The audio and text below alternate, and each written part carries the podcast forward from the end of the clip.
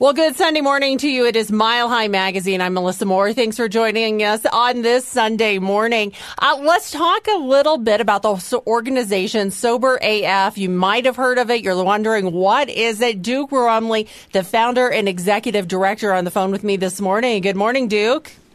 Good morning. How are you? Thanks I'm, for having me. Well, thanks for being here. First off, let's tell folks what is Sober AF because when I first heard it, you know obviously what I thought AF stood for. Yes. So Sober AF Entertainment is a nonprofit based out of Longmont. Uh, the AF completes our acronym of SAFE, Sober AF Entertainment, SAFE. It can mean a lot of things. It can mean sober and fun entertainment, sober alcohol free entertainment. Mm-hmm. Um, so there's a lot of acronyms for the AF, but we are very sober AF. So we throw sober sections at music festivals, concerts, sporting events. Uh, we were at the uh, Polo Fest, uh, the Nuggets, the Avs, Rockies, CU football, CSU football, um, DU hockey. We will get discounted seats, have a sober section for anyone who wants to take a night off, uh, and then we throw a sober tailgate beforehand to build community. So we are looking to build a secondary culture at music festivals, concerts, and sporting events uh, nationally. That we've done uh, 65 events, of which the majority, 50 plus, have been here in Colorado. So, how did COVID affect things with everything shutting down and the games and the concerts and all of that? What did you find yourself doing then? Yeah, it was brutal. We had a March 18th uh, Nuggets game. We sold 150 tickets. We were bringing out the game ball with the Attorney General's office and with uh, Senator Leslie Herod, and it got canceled. So we had to go virtual, and we threw virtual music festivals last summer. Mm-hmm. So we hired artists, put it on Twitch, and we had 40,000 people watch over June, May, June, and July. So we had a lot of eyeballs on it. Um, but it's really tough to build that community right now while we're all isolated at home. Right. I mean, so, com- community is about getting together and being together. And you're right. So difficult with the pandemic and the isolation. So we're trying to do hybrid events right now. So we were at the Super Bowl with Miss America, the drug czar, the Department of Justice, former NFL players, and about 150 people who all got COVID tested within 48 hours of the event. And then we live streamed it, and we had about 950 live views, of which were treatment centers and recovery residencies and individuals watching this event, along with three musicians. Mm-hmm. So we had three artists. Um, so we're we st- we're still doing it. It's every other Thursday we do a live event, which we stream on Twitch, um, and we'll put a recovery support speaker in between. Usually, one of the artists will talk about their recovery. Mm-hmm. But uh, our next big in-person event, we have a thousand tickets reserved for June 18th for the Rockies. So we're hosting a recovery appreciation night with the Rockies, June 18th. Uh, discounted seats, and we'll throw a wiffle ball tournament beforehand as a community building event.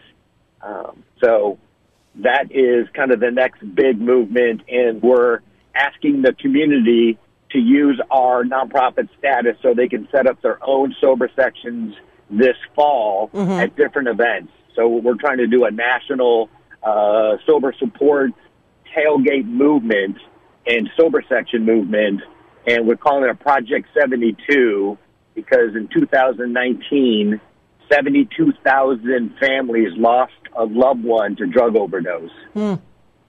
And last year it was 82,000. And we're afraid what 2020 or 2021 is going to even look like when everyone's finally out of the home. And, um, you know, I think we're all dealing with kind of this mental health of what it looked like when we all were stuck at home, right. trying not to catch this, uh, this deadly pandemic. Right.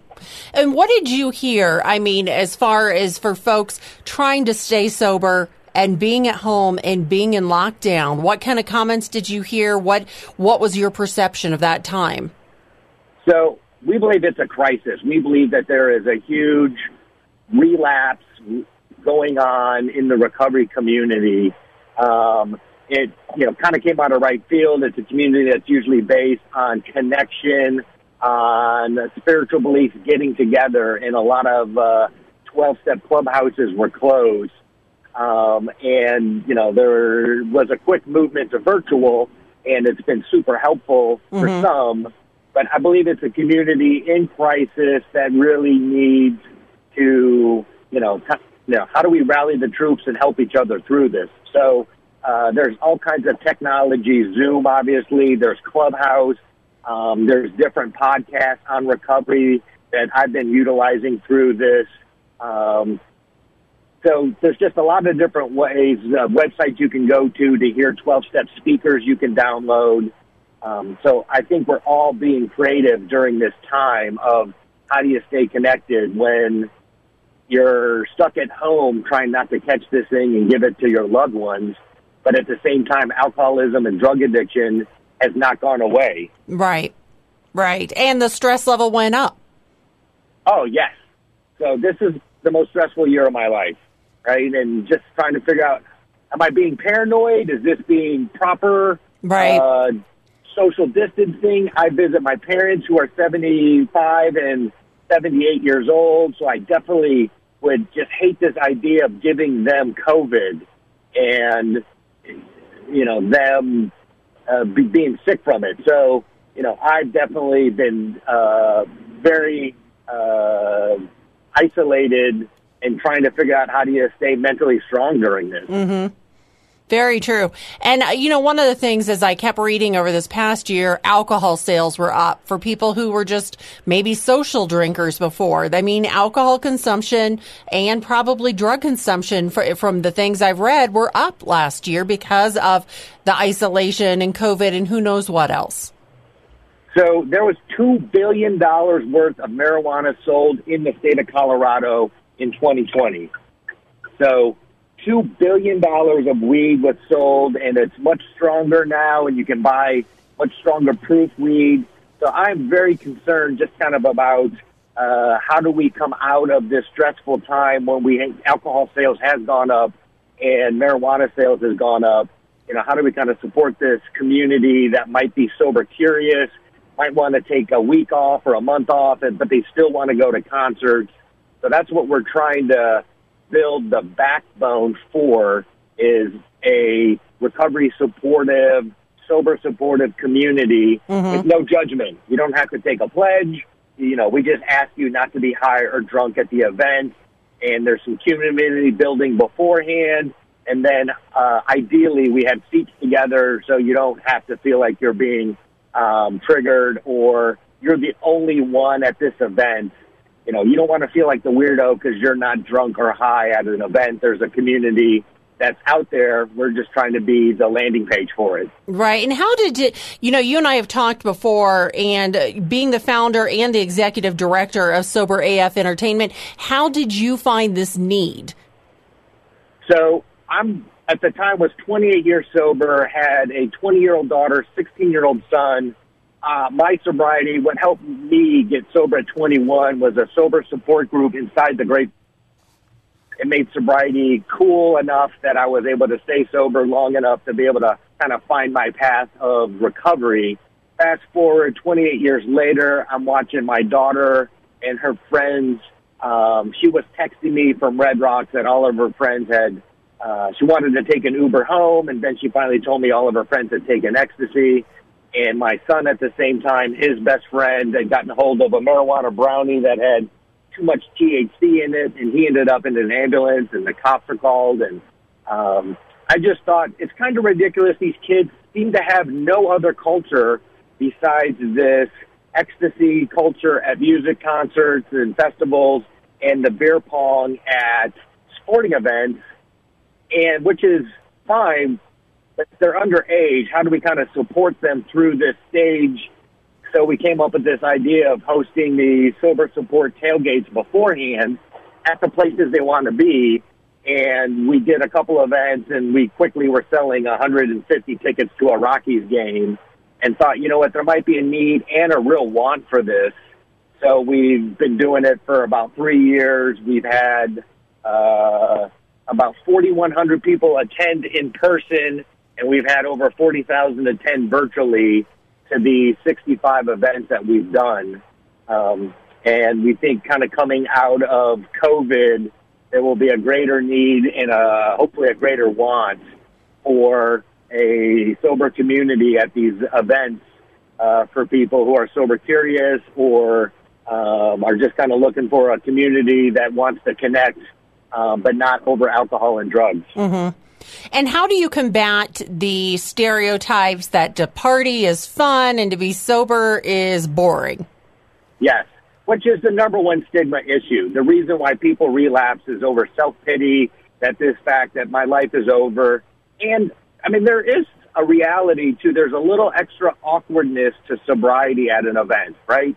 We drink to be able to kind of cut off a little bit of this awkward feeling. So what we've learned is if we can help people through the first 10 minutes of an event by having cornhole, by having wiffle ball, by having a big screen TV, just something that kind of makes it a little easier to transition into the uh, the meeting other people um, is really the goal of what we've done. So, to your point, uh, there is this huge stigma about this idea of getting sober means the fun's over, and we are out there proving that that's not the case by having a sober support section at the Rockies on New Year's Eve, and then two hours later we had a sober support tent at Decadence which is this giant music festival in downtown Denver. And we were there till 4:30 in the morning, you know, supporting anyone who wanted uh, to have fun sober uh, at a music festival. So I think we do it by doing it the places the kids want to do it, and it has to be super fun and just as much fun as somebody else's. It cannot be the lame uh, sober tailgate. It has to be, you know, pretty much out of control, super fun, where there's a lot of people having a lot of fun and a lot of activities. So how so this is all going on right now. Who are your who's your target audience when you are doing these sober AF events? So I would say our target audience is typically a, somebody in their 20s, 30s looking to have fun at the places that they like to go to but don't feel comfortable going uh, by themselves or going uh, don't know if they have a sober community. So uh, really, we have no age requirements. Um, our only requirement is that you're sober at the event, and uh, we're you know looking to uh, invite more and more people to join us. A very family friendly environment. Uh, people can bring uh, tons of friends. Like I said, there's no sobriety pledge that we ask for. Right, right. And what do you hear from the folks that come to your sober AF events? So people are just blown away that there's actually a community. You know, the uh, Avalanche give us a boardroom. The Nuggets give us a boardroom that we can host these events in beforehand. Um, we do a big sober tailgate at a uh, sober gym that's about five blocks away from Coors Field. Um, so I think people are just kind of blown away. They didn't know that this was out there. All right, Duke Rumley, the executive director and founder of Sober AF Entertainment. For folks who want more information, maybe to go to the Rockies game here coming up with you guys, or maybe just about upcoming events online or in person, where do they go? How do they sign up? So go to our website, soberafe.com. You can also go to our Facebook page, Sober AF Entertainment. And those are the two places that you'll see our calendar of upcoming events and you'll also see a lot of videos of past events that we've done. And is that also where they can buy tickets to the upcoming Rockies game? Correct. That link is not live yet, so when the Rockies make it live, we'll be able to uh, sell those tickets at a discount on that website, and there'll be all the information. Um, so, ideally, everything on the website, you can go in and purchase the tickets for our section right there. Okay, great. Duke Rumley, founder and executive director, of Sober AF a uh, Sober AF Entertainment. Thanks so much for being here this morning. You got it. Thank you so much for caring about your audience. We appreciate you reaching out to us. Absolutely. It was a pleasure talking to you, Duke. Okay, you too. I'm Melissa Moore. It is Mile High Magazine. Hope you have a great Sunday. For more information, you can always go to the radio station's website. But go out, have a great day, be blessed, and be kind to everyone.